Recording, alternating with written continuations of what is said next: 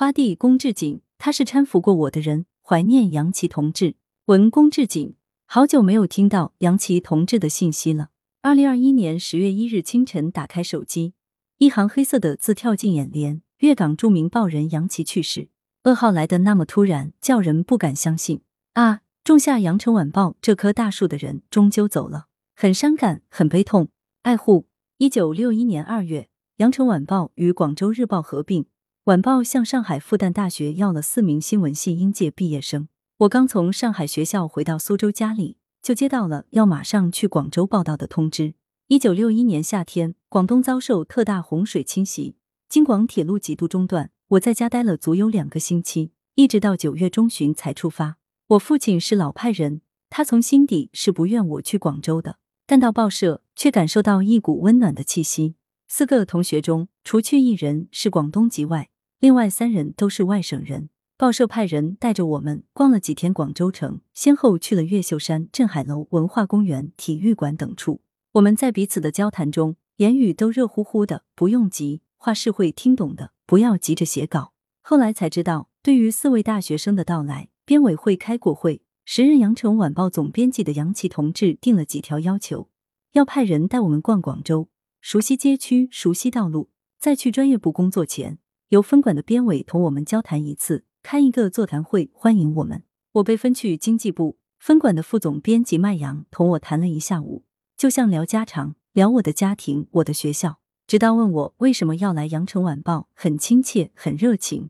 报社党委书记、人事处处长申小从主持开了一个气氛热烈的座谈会，还摆了精美的茶点，欢迎我们4位同学的到来。还有一件事我至今不能忘怀，我们到报社不久，花地副刊邀请了广州的一批工人作家到花县座谈休息，本来对我们这些刚刚走出校门的大学生来说是没有资格参加的，可是杨奇同志要我们4个也去，希望我们从与作家的接触、座谈中再学习，而另一个原因就是让我们借此改善一下生活，因当时正是经济生活困难时期，副食品供应比较紧张。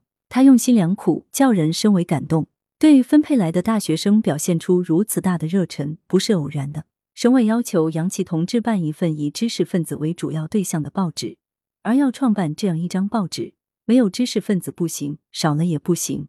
杨奇同志高瞻远瞩，到晚报后，他首先重用了一批笔杆子，但在编辑部内，多数编辑、记者并没有受过高等教育和专业训练，所以他又向高校要人。这是羊城晚报创刊后第一次接收4名新闻系5年制毕业的大学生，所以对我们非常重视，很爱护、搀扶。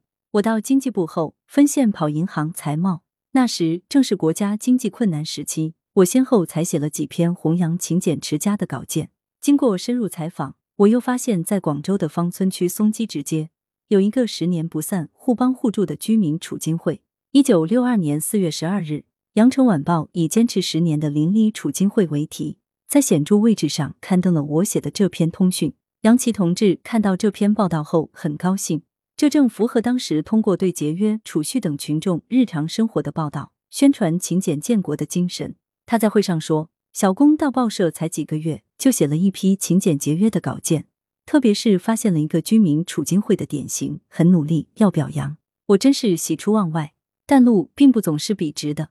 1962年5月8日，我到法院采访，看见每个办公桌上都有一盏台灯，台灯罩是用马口铁敲出来，灯座是用旧材料手工弯出来的。一了解，原来这些灯没有花钱买，是自己动手做的，这不是勤俭办事业的又一例吗？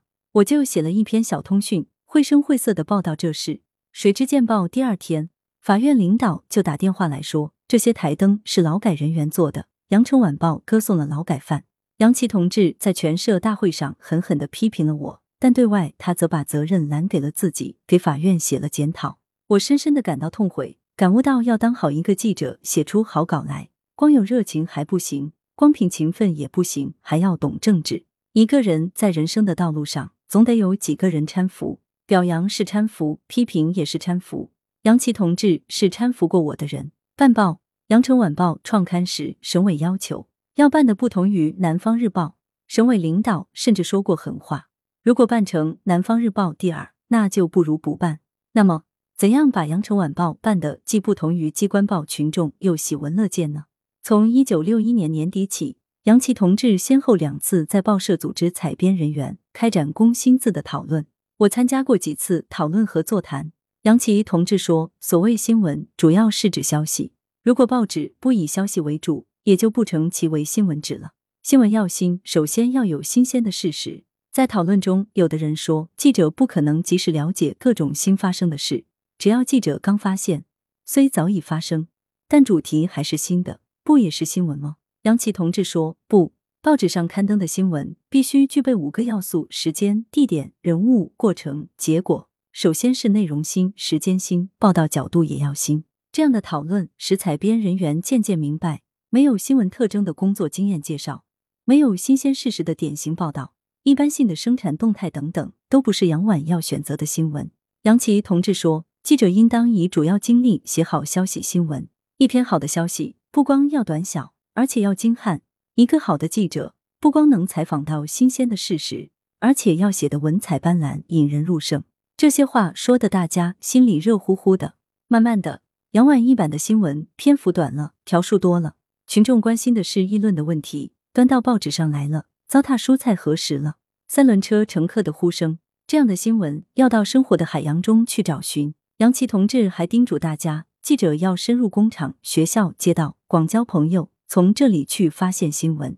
1963年左右，我到海珠区沿江路广东纺织厂细纱车间劳动，一周去2个半天，持续了有近1年时间。那时我一边推着小车拔细纱机上的铜管，一边观察工人的劳动，空闲时和他们交谈，就这样采写了一批反映纺织工人生产生活的消息和图片，并和厂里的干部工人结成了朋友。在记者生涯中，杨奇同志的指引让我增添了这段难忘的经历。杨奇同志从抓新字着手改进新闻报道，是一个重大突破。他进而奠定了《羊城晚报》移风易俗、指导生活的独特办报风格。报纸的日发行量从创刊时的8万份逐步提高到30万份，最后到文革前的50万份。每天午后出报，总有一批读者在报摊等候买报纸。杨奇办了一张不同于机关报，又让群众喜闻乐见的党报。他为《羊城晚报》创刊时省委领导出的这道题目交出了完美的答卷。不老文革后，杨奇同志去了广东省新闻出版局，又去了香港，就很少见他了。听说他依然在办报，但1992年他离休回广州后，每年省老纪在东方宾馆开营春茶话会，又总会见到他。他坐在主席台下面的大圆桌前，见我走过去叫杨奇同志，他亲切地站起来，依然叫我小公，还问你夫人来了吗？他平易近人，关心同志，不摆架子。几十年来，报社上下都不称呼他的职务。杨奇同志在一篇文章中说，我是一个退伍老兵，如今早已不会办新时代的报纸了。这是他的自谦。尽管现在是互联网时代，新媒体、自媒体异彩纷呈，但他提出并实践了的办报主张。新闻报道的中心应当是人民群众，即使是短短的一则消息，也应尽可能写人的活动，要有人的生气、人的声音。报纸是党和政府的耳目和喉舌，同时也是人民的耳目和喉舌。不论什么时代，不论什么媒体，都不能忽视的。我想，杨奇同志的办报思想不会老。杨奇同志千古。来源：羊城晚报羊城派，责编：邓琼。